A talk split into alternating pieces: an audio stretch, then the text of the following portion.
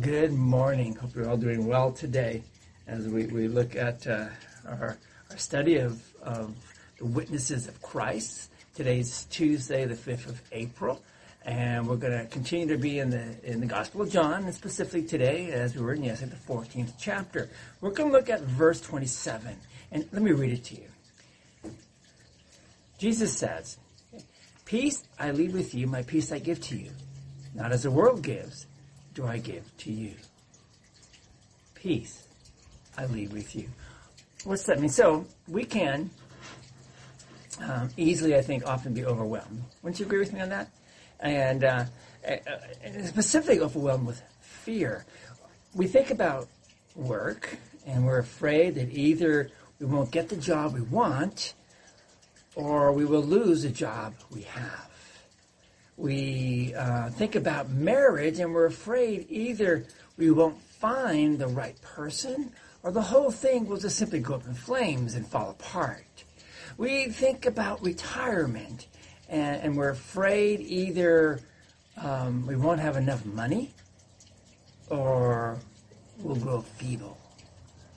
Or maybe even both will happen at the exact same time and, and the media, it doesn't really help, does it? It um, coming up after this commercial break, um, the frightening truth about sitting in traffic. Or do you know why they say say that? Because fear sells. And and a socio- sociologist named Frank Furedi um, he counted the number of times the phrase at risk appeared on the air. In 1994, at risk appeared just over 2,000 times. Are you ready for this? By the 2000, year 2019, at risk appeared more than 18,000 times. Everything from dreaming to going to Dairy Queen now puts us at risk. TV news should begin with these words. The news report is best viewed from under bunker, underground bunkers in rural New Zealand.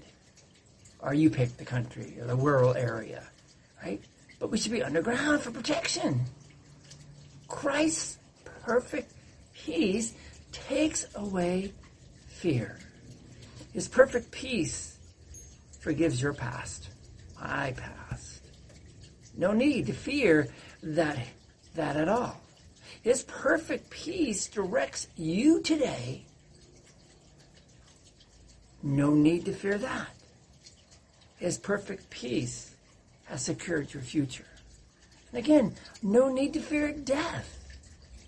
The Savior's shed blood and Easter victory have secured eternal peace for you and for me. Let's pray.